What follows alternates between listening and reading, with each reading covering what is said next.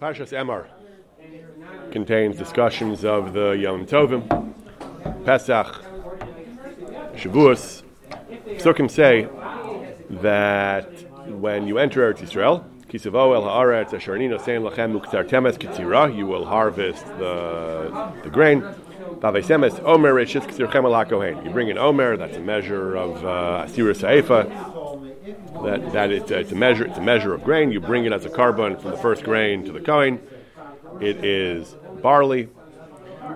The you bring this korban in the Shabbos, as we've discussed in the past. That means the day after the first day of Pesach, the first day of Cholamoid. And you also bring, along with the Omer, you bring a keves, a sheep for a korban, and you bring a mincha, to a esronim of soles, and uh, yayin. And so this is so far this is a korban. And then we have a, a critical pasuk. The Torah says a, a striking halacha: "V'lechem v'koli v'charmel lo sochlu ad etma yamazeh." You're not allowed to eat from the new grain, not bread, not roasted wheat, different types of grain products. You're not allowed to eat ad etzem hayamazeh until this day, the middle of this day. Ad haviyachem et korban elokechem until you bring the korban of Hashem, the korban of the, the korban of the Omer. Kukas elam l'derosechem b'chol moshvosechem. The this is a halacha l'derosechem. Sounds like it means it applies for all time. B'chol moshvosechem, all over. That's so, so. In addition to this being a korban that's brought on the second day of Pesach, there is a prohibition. You're not allowed to eat you're not allowed to eat uh, bread or any other grain product from the new grain until the korban omer is brought. This is what we know today as the prohibition of chadash, or the chumrah of yashan. Chadash and yashan, of course, are two, two sides of the same coin.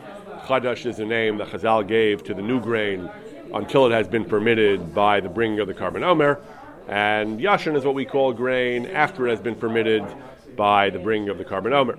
Bisman Azeh, we don't have the korban so Bisman Azeh, the Gemara explains, the Mishnah explains, the it becomes mutter on this on the second day of Pesach, the end of the second day of Pesach, it becomes mutter by the on that time, even in the absence of the of the korban. The question, of course, is whether this prohibition, the prohibition against eating chadash, whether this prohibition applies bisman azeh, whether it applies in chutzlaritz. Those are two different questions. There, there, are a number of possible different reasons why it wouldn't apply. But basically, that's the question. The, the, the Torah says, the Torah says. Does the prohibition of Chadash apply even Bisman Azeh, even in Chutzlarts? If it does, why are many people lenient? Why are many people not particular to consume only Chadash? It's a, it's a Chumrah, more uh, to consume only Yashan. More and more people are becoming uh, meticulous about this. More and more Hechsherim certify this. More and more food establishments. Uh, uh, try to serve try to serve yashan. But the question is, what is the status of this prohibition bisman How do we deal with it in contemporary times? So the Mishnah in Arla says, "Hachadash asr minatora b'chol makom." Chadash is asr minatora, not midrabanan but minatora b'chol makom, everywhere, not just in Eretz Yisrael, even in Chutzlar. It doesn't say whether it applies bisman or not, but it says b'chol makom. Chadash applies midaraisa everywhere.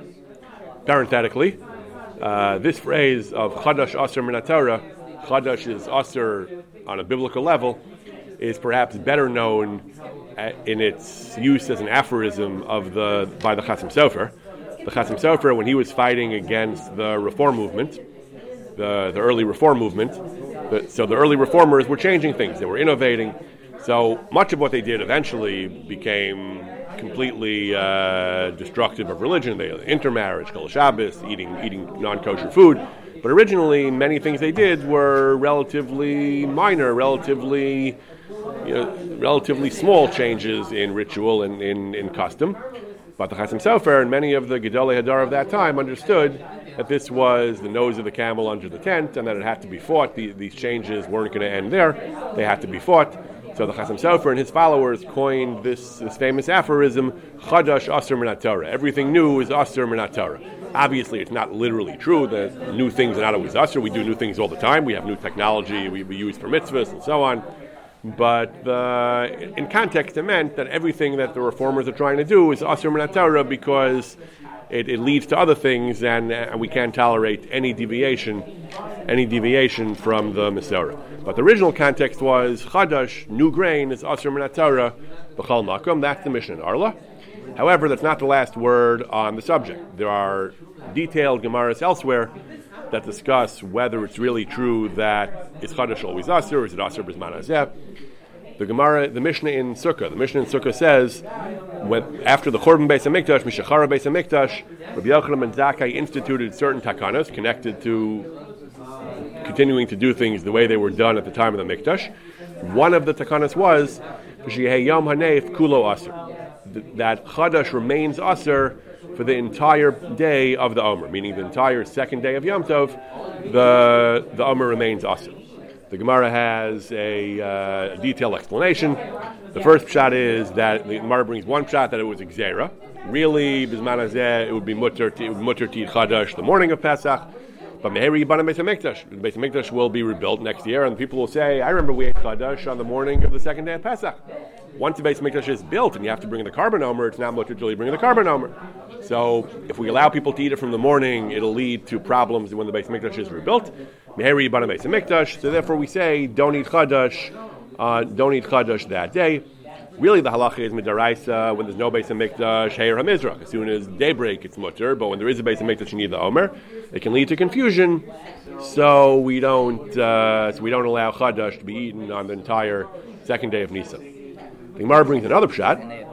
Sorry, second day of Pesach. Yes, thank you. The Gemara brings another shot that no, Rabbi Yochanan and Zakai's din is a din daraisa. Yochanan and Zakai b'shitas Rabbi Yehuda Amra, the Amar Minat Torah hu aser, Chadash Minat Torah is Aser is Aser uh, the entire second day of Pesach unless you bring the korban number earlier. And the drush is Ad Etzem Hayom Hazeh. Etzem Hayom Hazeh. What does Etzem mean? Ad Itzuma Shel Yom. Except for Ad Va'ad B'chlal.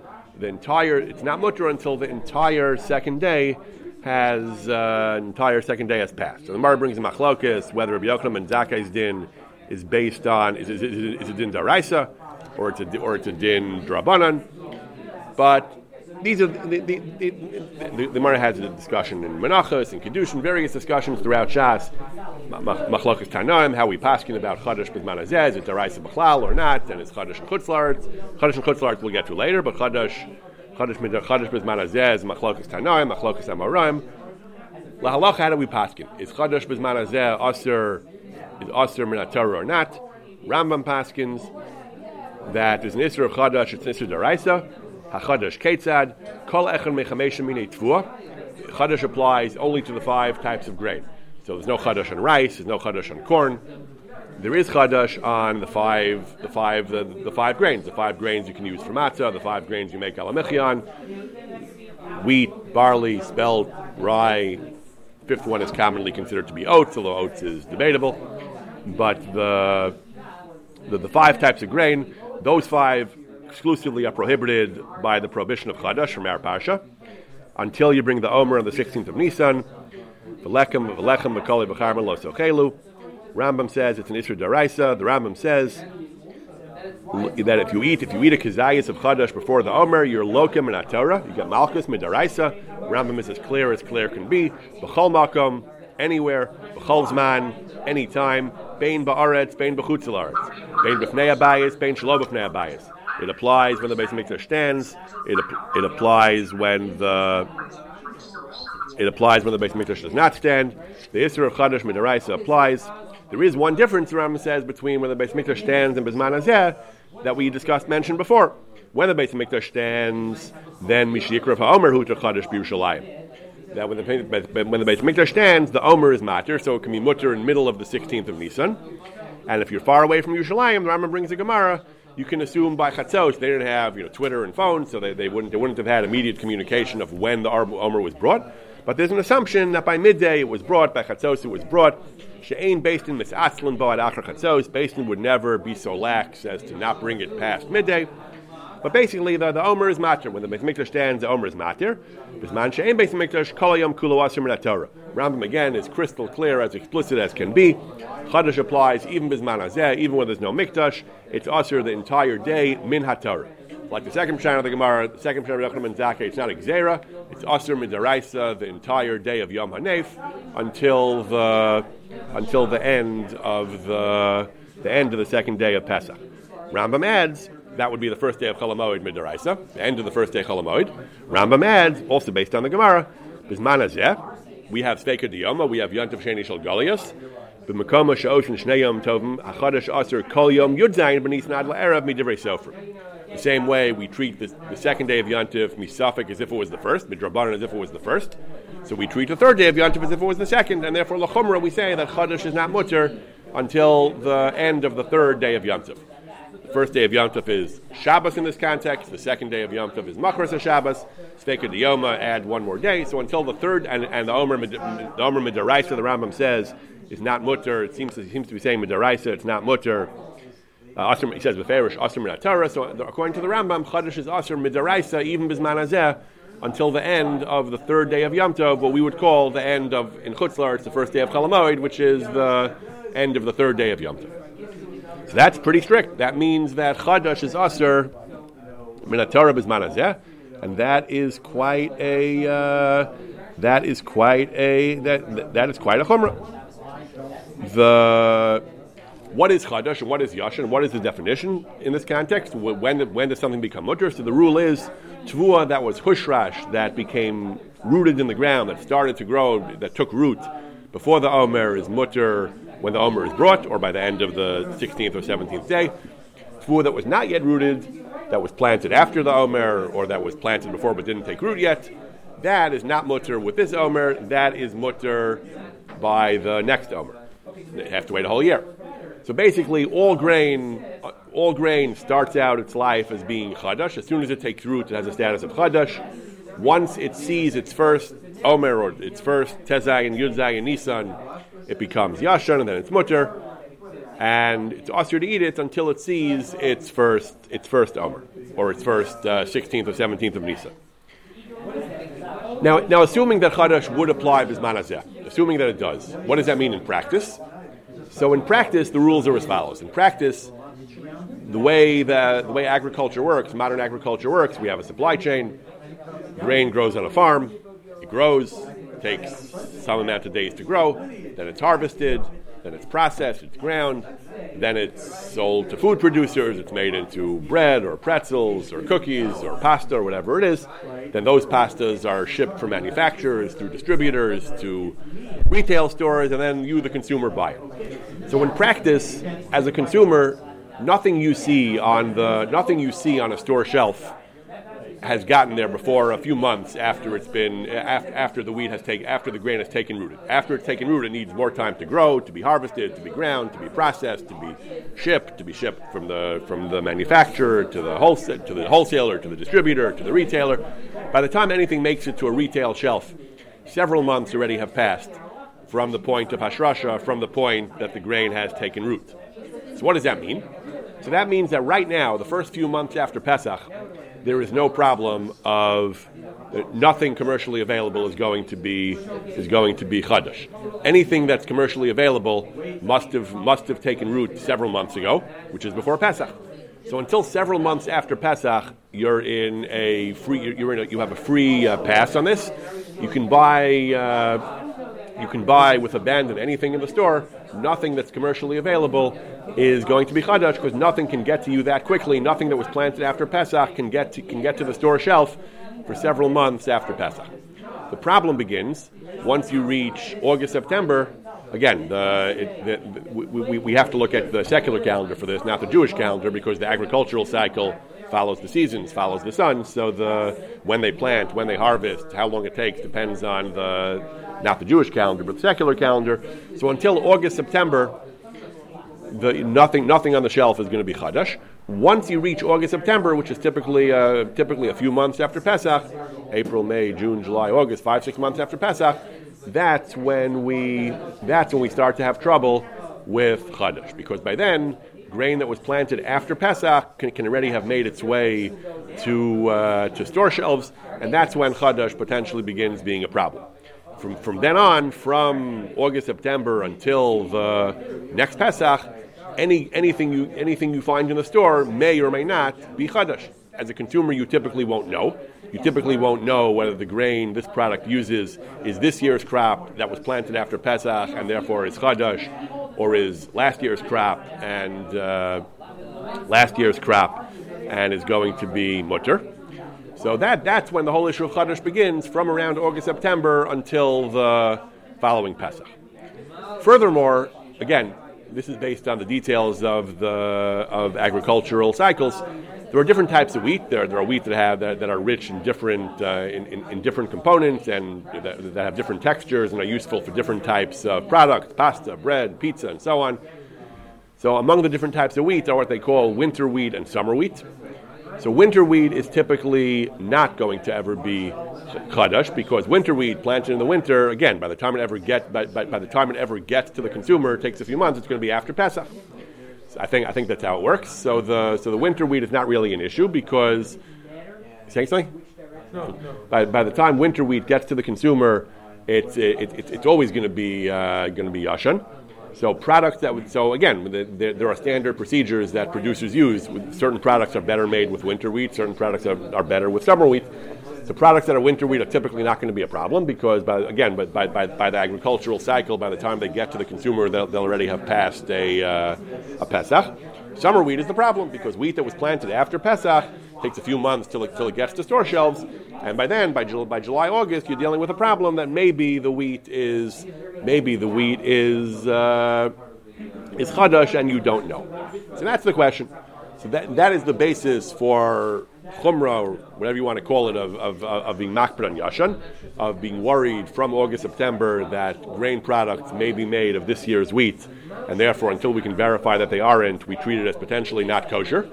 So the question is, why Mikra Din is it mutter? Why, why do the kashrus agencies certify products without guaranteeing that they're yashan? Why is yashan considered a chumrah? Why is it uh, not something that we're mechayiv to, to observe al din? As I said, increasingly the people are becoming stricter about yashan. Fifty years ago, it was a relatively rare chumrah. More and more, it's becoming more and more common in, in, in major Jewish communities in, in, New York, in Lakewood, even in Baltimore. It's becoming more and more common for products to be routinely yashan. But still, the, the, the major kashrus agencies don't, don't require that products be yashan. Some of them will certify yashan, but they don't require it. Outside the big Jewish communities, much of the food is not guaranteed to be yashan. So the question is why? How did this happen? Why? Why is yashan honored in the breach? Why is this something that we? Uh, that why is it something that we do not do? So, incidentally, before we go further discussing some of the some of the reasons poskim have given, I, will mention a, a truly fascinating tshuva of the Chasim Sofer. Chasim Sofer says it, that it was the minhag of his Rebbe, Rabbi Nosson Adler. Rabbi Nosson Adler was a legendary figure, a halachist, a Talmudist, a Kabbalist, with unique minhagim, very independent-minded. Much of what we know about what he did comes from his Talmidim, like the Chasim Sofer and others who record his minhagim. But he, he, he was revered as, a, as an Ish Kadosh and a Gadol Hadar, even though he didn't really leave Svarim, and he, we, we don't really have a major Messiah of Halacha from him. But his, his, his, uh, his legendary Talmidim, like the Chasim Sofer, spoke of him as, uh, as a Malach Elokim. So the Chasim Sofer records that he, and, he, and he was also very independent. He was also very unconventional in some ways.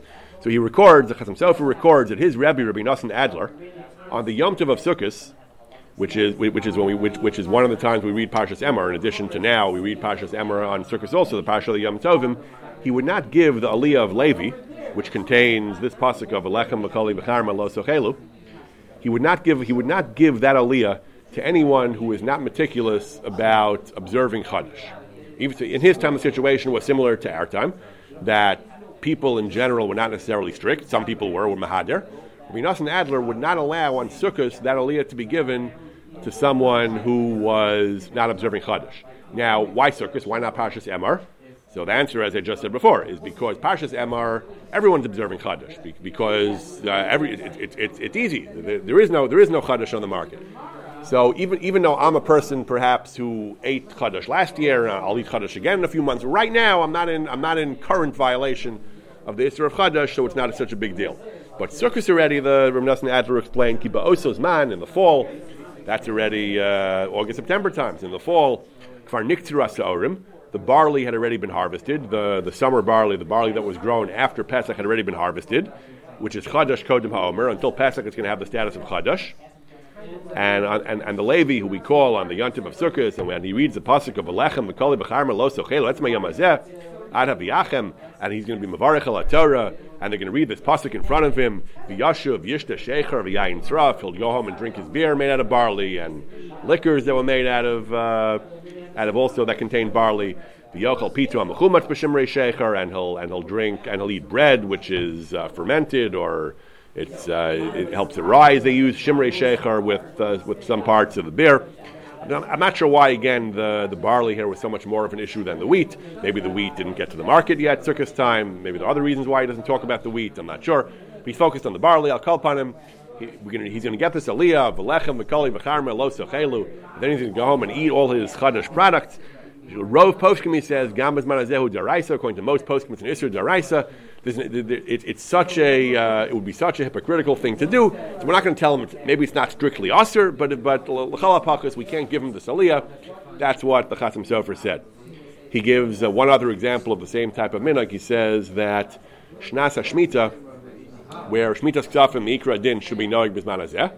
The minhag, today many people write prosbos. We've written prosbos here. Many people, though, historically did not write prosbos. They just ignored Shemitah's Ksafim. This, this goes back to the Rishonim, talked about this already. It's a difficult minhag. It's, you know, the, the various Rishonim and Achronim try to be miyashiv the minhag, but it's a problematic minhag. So the Chasim Sofer says that the, the same thing applies. Anyone who's not making a proper prosbol, he says, shouldn't be given the pasuk of... Uh, of Leigos Esrayu because it'd be a tremendous hypocrisy in, in, letting him have that aliyah when he himself is collecting his debts after Shemitah.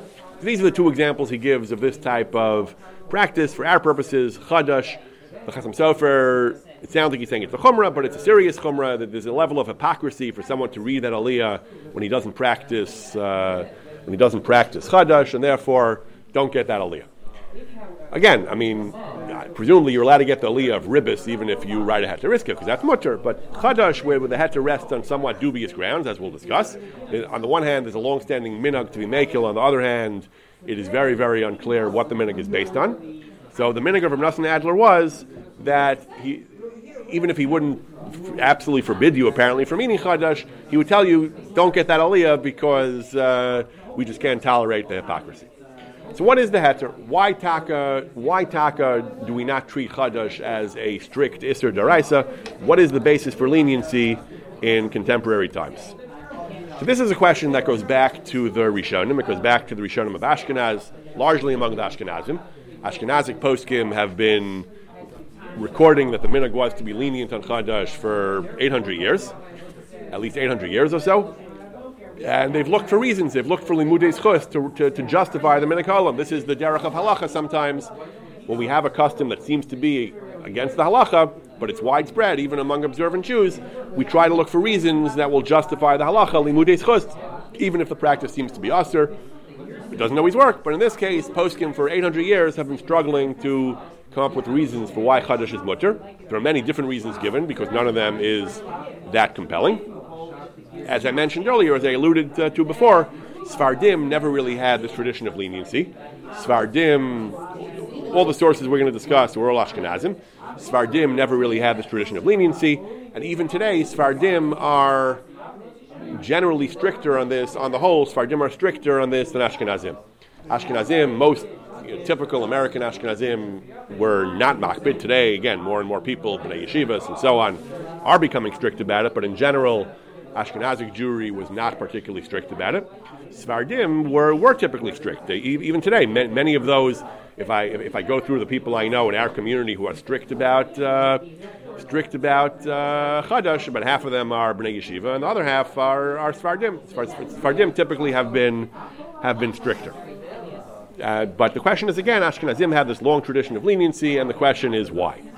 So on one level, the answer was the answer is expedience. Ashkenazim record that due to the conditions, economic and agricultural, social conditions in their countries, it was very, very difficult to be to be stri- to be strict about to be strict about chadash. But that itself is not enough for a reason. If, if, if, if, if your food is straight, you can't eat it. But the first step is that there was a tremendous pressure to be lenient because it was very, very difficult to uh, very, very difficult to be strict.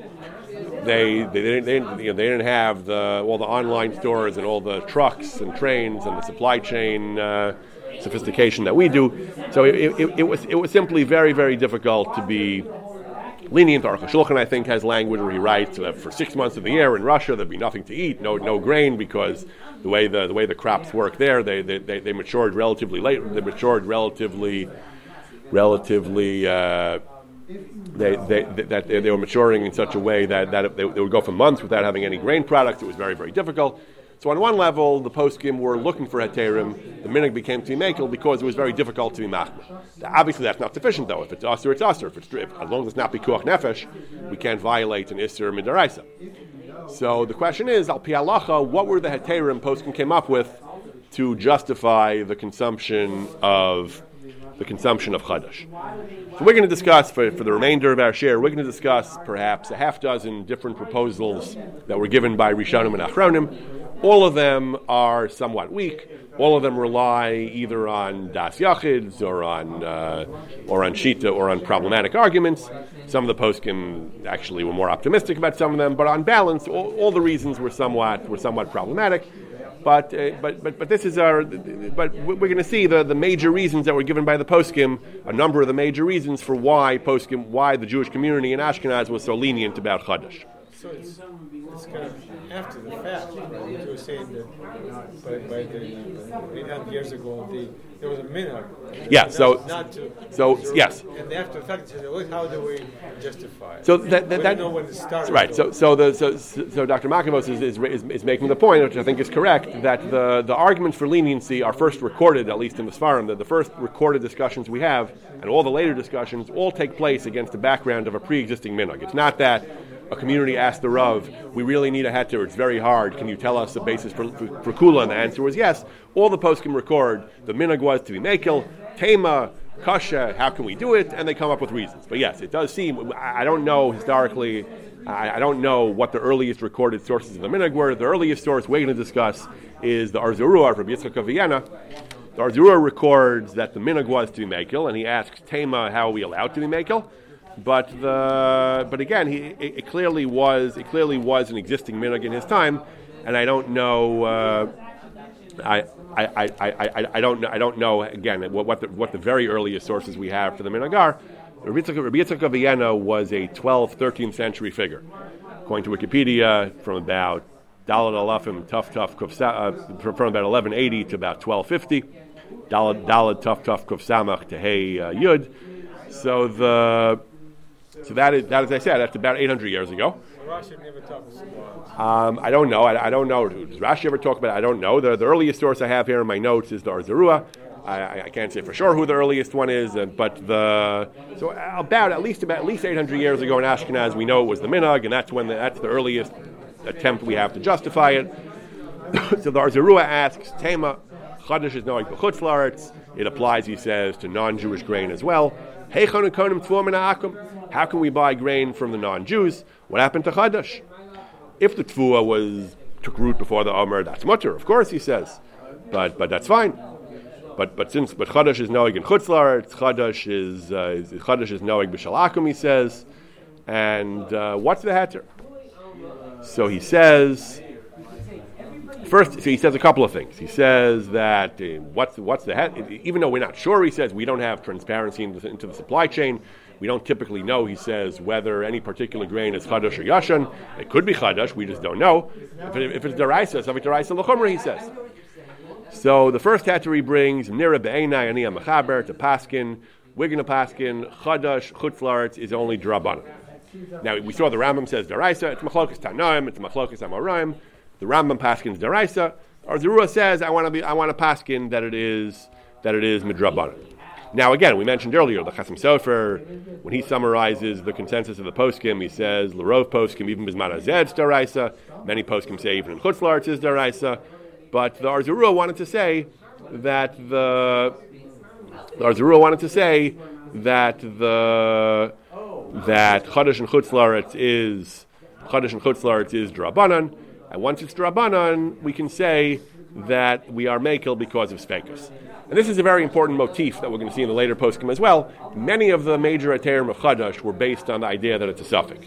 We're based on that well, with variations, suffix drabanan, svek and certain variations. But many of the different Aterim are based on the idea that it's a suffix. And to the extent that you know something is Chadash, some of these heterim fall by the wayside. I once heard in the name of Rav Heinemann, I, I can't uh, vouch for this, but I once heard in the name of Rav Heinemann that he said, I'm not sure if he meant this seriously or in jest, but he, he was. I once heard that he was commenting on the Chadash guide. They put out a guide today where where uh, tireless the, the Chadash guide. They, they put they put a uh, Rav Heinemann, Moshe Heinemann. I once heard that, that he said that these guides are actually problematic. People have done tireless research to, to learn about, what, to analyze the codes on products and to, to figure out what, what, what, manufacturers use, which crops, and which plants use which crops, and to, and to provide information about what's, uh, what's Chadash and what's Yashin. And I heard that Rav Heinemann said that these guides they make it easier for those who keep Chadash, but they make, they make it more difficult for the rest of us because a lot of our Heterim rest on the fact that we have Sfekus. We don't actually know. If the information is out there, if someone's compiled it and it's readily available, and in Halacha you, can't claim Safek if the information is readily available. For those who do want to rely on the Heterim, the existence of these guides actually complicate matters. Okay, but we'll discuss uh, some, some more of this soon. But in the meantime, this was the Or Zarua's first Heter that he wants to pass in Chadash and Chutzlaretz is Drabanan, and once it's Drabanan, we can say Sveika Drabanan Lakula. Furthermore, he says, he says, he goes through the sugya, he says that, he mentions what I said earlier, it's a Shasat Chak, he says, the whole, the whole idea is Shasat Chak, Ef Shalon Shalon Likras Akum. We can't avoid buying uh, from the non-Jews, that the Jews weren't farmers in Ashkenaz, so our supply comes from the non-Jews, and we don't have visibility into their production, so we can't tell what's Chadash and not. If we'd be makbid, we'd be in real trouble. And therefore he says, B'shas Chak, we can be selmech on those poskim who said that Chodesh and Chutz is Drabanan. There's a klal in general. We can be selmech on a Das Yachid, uh, B'shas Chak. Kolshkin here, it's not even a Das Yachid. It's, uh, there, are, there, are, there are numerous, there are major poskim both ways. He says, therefore we can say that, and since it would be a great Shas Chak, he said, and the halacha is not clearly settled, he says, we can say Chodesh and Chutz is Drabanan, and we can be Mekel. Certainly, he says, as I mentioned earlier, that's only for the Safek. He says, certainly those Jews who do have fields in Chutzlarts, and they, and they know whether, their whether their grain is Chadash or not, he says, and they know that, that some of their grain is Chadash, it's certainly Usher until, until the next Pesach. There's no Heter. The Heter, so the Heter, according to the Or is based on two things. It's based on A, his willingness to paskin, at least in the Safek, to be Somech on the Shita that Chadash and Chutzlarts is only Drabanan. Once it's only Drabanan, as we know in all areas of Halacha, we can be more lenient. And since we don't know what's Chadash and what's Yashan, we can be Mekil and say, Safek Drabanan Lakula, that was the heter of the Or Zarua. The, the Bach, so the Bach is several hundred years later. The Bach is around the turn of the 17th century. The Bach says the minog was pashut from Malchusenu in Poland. The minog was pashut in, in, in, in, in Ashkenazic Europe, in Poland, in the 400 years ago, to be Noeg Heter even Gedolei Torah of the previous generation, even the Gedolei Hadari says, people like Rav Shachna, uh, uh, an important figure from that time, Rav Shlomo Luria, the Maharshal, and their Talmidim, the great poskim of that gener- the great Polish poskim of that generation, they would not forbid chadash. They would drink beer. Again, beer seems to have been a major issue very often, except for some Hasidim. He says mixtas Hasidim. There was not not Hasidim in the modern sense, but Hasidim, those who were very pious, would be strict. He says, but the Hamonam, even the Gedolim, by and large, would be would be strict. Says the Bach. So what is the heter? He says his he, he comes up with a new heter. He says. Just as we have in the context of Shemitah, one of the heterim is that Yivul Nachri, that, that, that, that if a non Jew farms, some say that the, the, the, laws of Shemitah don't apply to that produce. The Bach argues, again, a, a detailed argument, we're not going to get into his sources and arguments, but the Bach argues that the product of Goyim, not necessarily chutzlarts. So Or Zarua said chutzlarts is drabanan. The Bach argues that grain that was produced by non-Jews is not subject to the prohibition of chadash, and therefore he says the minhag relies on this shita that the law of chadash does not apply to produce that is farmed by, by non-Jews. Therefore, he says that is a reliable heter to the extent you want to be machmer. Be machmer, he says, as, as, as, as personal virtue, he says, but no gadol should paskin a hara leisur hepach minhag the minhag has great weight in halacha. No, no, no gadol should paskin asur should try to overturn the minhag. The minhag was established al pigidoli Yisrael to be matir. You want to be machmer? Misha wrote to He says midas chasidasu. You shouldn't paskin that for other people. you shouldn't cause machlokas. Again, whether publishing guides, and uh, I don't know if that would violate the Bach's rule, but, but certainly he says you shouldn't paskin the chadash as aser. He says, and, and, even if you want to be machmer, it's only someone with a, with a reputation and a, uh, and a consistent conduct of other areas of piousness and, and stringency. You can do that, but other than that, the Bach feels that the minhag is very reliable. The, min, the, minhag, the minhag carries a lot of weight, and he feels he has a solid justification in this principle that produce of non-Jews is not subject to chadash, and therefore the Bach says that's the basis for the minhag. Now, there is a fascinating, truly fascinating tshuva again of the Avnei Nezer. Avnei Nezer was Hasidish. Hasidim in general are among those who are the least strict about uh, Chadash. The, the Sephardim maybe are the most strict. Hasidim are the least strict. Hasidim, even when they have all the chumras and they have pas Yisrael, people often get confused. But when you ask someone if, if, if, if, a certain hechsher, if a certain food is Chadash, they often say, oh, it says pas Yisrael on it. Pas Yisrael has no connection to Chadash. Pas Yisrael means it was baked by Jews. That's another chumrah. It's a different chumrah. Um, pas Yisrael is often something the Hasidim are makbid on and, and the Hasidim often don't care about Yashin. So very, very often you can have food which, which seems very from, it has, it has the Chumrah of Pas Yisrael, but very often it will not be, be certified as Yashin. Some foods are, some, some foods will say both Pas Yisrael and Yashin, but very often you'll see food that's Pas Yisrael and not certified to be Yashin, that's because, and that is because, often because the Hasidim are often strict about Pas Yisrael, they're often not strict about Chadash. Now the Avnei Nezer himself was Hasidish. But he has a, a truly fascinating comment.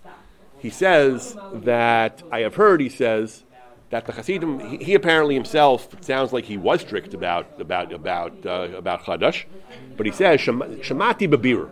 I've heard reliably, I've heard, uh, I've heard uh, accurate and, and, reliable testimony, he says, that the Hasidim of Poland are not strict about Chadash. So again, apparently he himself was he himself was, but he says he heard that the Chassidim of Poland were not particular about uh, were, were, were not particular about about Chadash. So so the Avnei Nezer himself, where did he live? The Avnei Nezer himself lived in Sakhachev.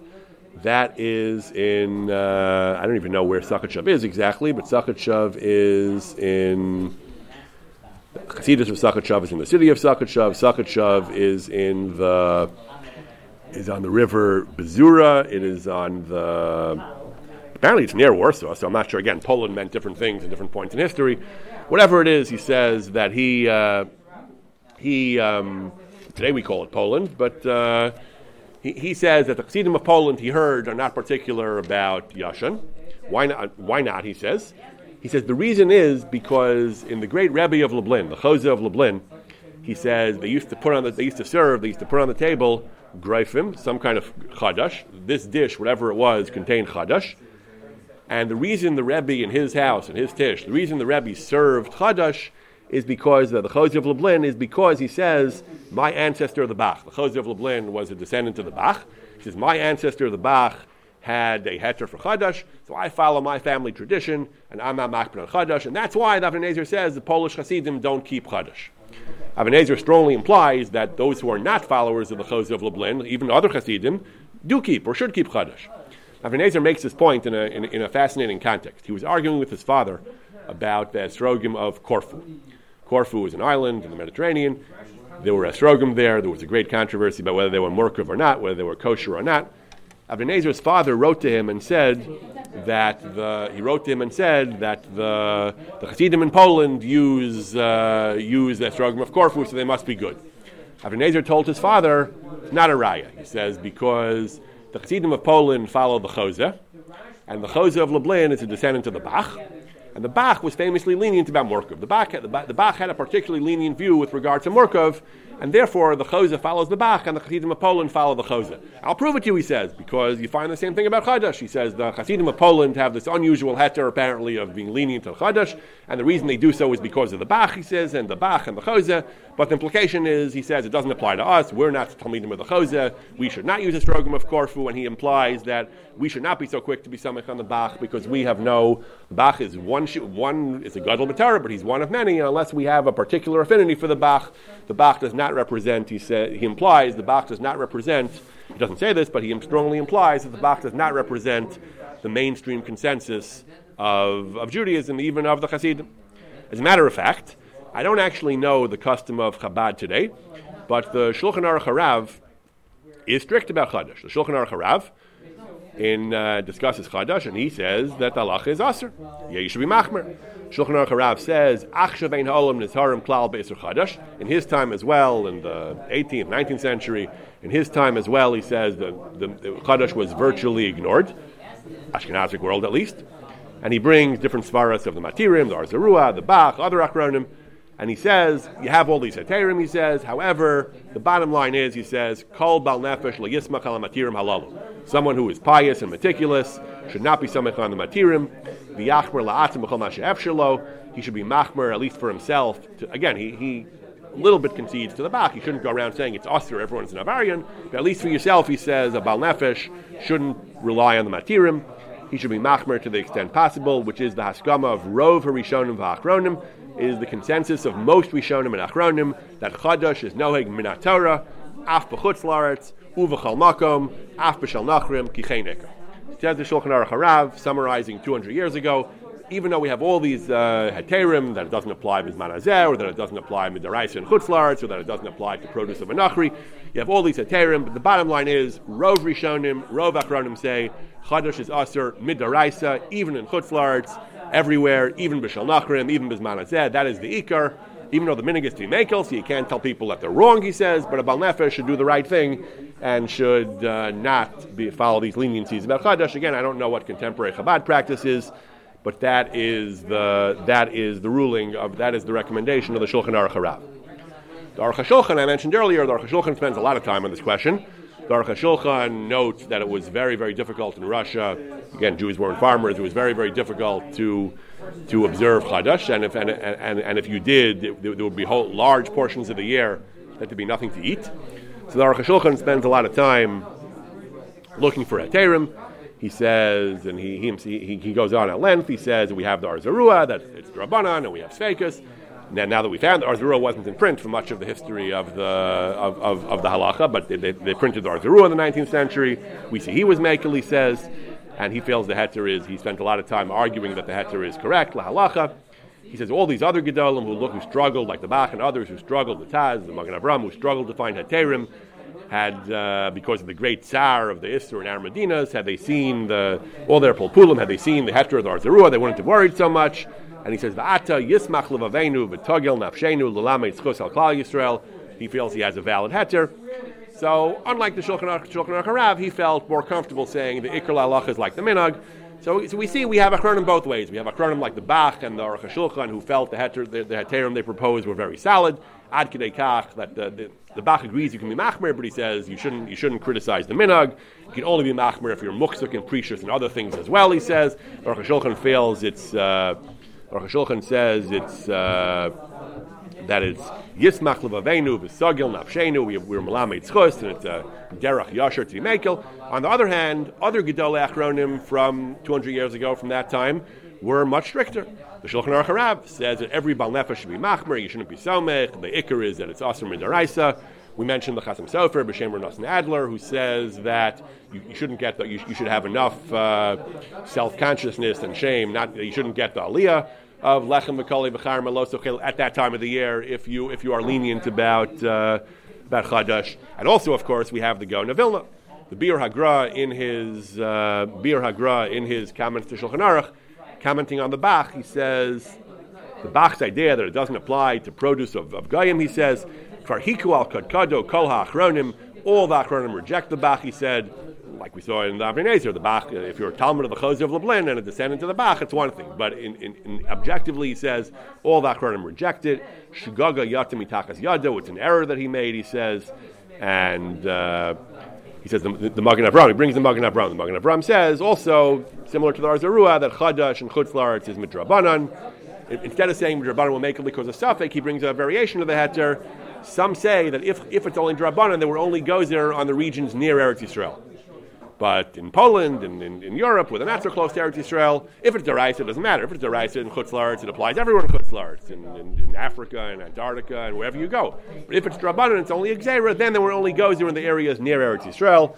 Magen Avram says, Olam. He concedes this is not a great heter, this is a chiddush, and it's not a great heter. It's again, like you said before, given that that was the minhag, and maybe because it was a shasat chak, we, we may kill. However, the Magen Avram concludes again, avol bal nefesh yachar mash lizar, to the extent that you can. If you can't, you can't. But mad efshlo lizar, Magen Avram also says bal nefesh yachmer. So the Gra says that again, the Magen Avram tried to miyashiv al the sefer truma dvarav dechukim ma'od, and the Magen Avram himself says that he's only saying it to miyashiv the minhag of bal nefesh should be machmer. He's conceding that it's not a uh, it's not a great solid heter. Ein of Kedai, the Gaon says, Afilu Liyashif Aminah. Miragra is famous for being one of the vehement opponents of the Heterim. What the Magen Avram says is not Kedai, even to Miyashiv the Minhag. So again, we have some poskim who felt that the heter is pretty reliable, like the Bach and the Aruch HaShulchan. We have other poskim like the Magen Avram and the and the Shulchan Aruch Harav who grudgingly accepted the minhag but recommend Bal Nefesh Yachmer. We have the Gra who was vehemently opposed to the heterim and felt none of the heterim holds water use a strong language to reject them. And even today, that, that, that's one of the reasons today that the stringency of Chadash has seen, uh, has seen a resurgence because of the Gra. The Gra has great influence in the yeshiva world, in Brisk, in YU. And many of the Talmidim of the Gra have begun again to follow the, to follow the Gra and to be makpid, to be strict about Chadash, because as we've seen, many, many Achronim. This is another example people have noted father used to tell me about this. People have noted that the, the Gra and the Shulchan Aruch Harav, even though they were great ideological opponents, they, they were at the they were at the they were at the at the heads of the respective armies of the, the Hasidim and the Misnagdim. Nevertheless, on many issues, they actually agreed, and this is one of them. The Gra and the Shulchan Aruch Harav both agree that the heterim for chadash are very dubious. That the ikar lahalacha is that it is that is that it's aser midaraisa is manazan. There's no real heter, and therefore the, the Gra says that there is no good heter. Shulchan Aruch says the minig is timekel, but you should be machmer. And this is the this was the consensus of many achronim that even even though some of them justify the minog, many many achronim, Magen Avram, Shulchan Aruch Rav, the Gra, have all said the the Chasam Sofer, the Avnei Nezer, seemingly have all taken the position that a person really should be machmer to the extent that he can on chadash. So as we began, it seems that there are other heterim as well, also not not so solid it seems that in Europe they were makel either because of these heterim, but zero for the fact, like Achronim recognized, that it was very hard, that, that it was a shasat chach, like the Or Zarua said. Baruch Hashem, in the U.S. today, we have more communication, we have better visibility into the supply chain, we have more money, we have more resources. It has become much easier to be strict about Chadash. It's still not always a walk in the park, especially outside the New York metro area, but it is much easier to be strict about Chadash, and that is why the, the, there has been a resurgence. Many people have said, even the, even the early poskim agreed that it was not ideal, that, and even they kind of conceded that the Heter was based on a minhag and a shasat chak. Today the shasat chak is much less, and that's why many people today are much stricter. That's why there is a, uh, a, a, burgeoning movement of people who are who try to be meticulous about the prohibition of Chadash.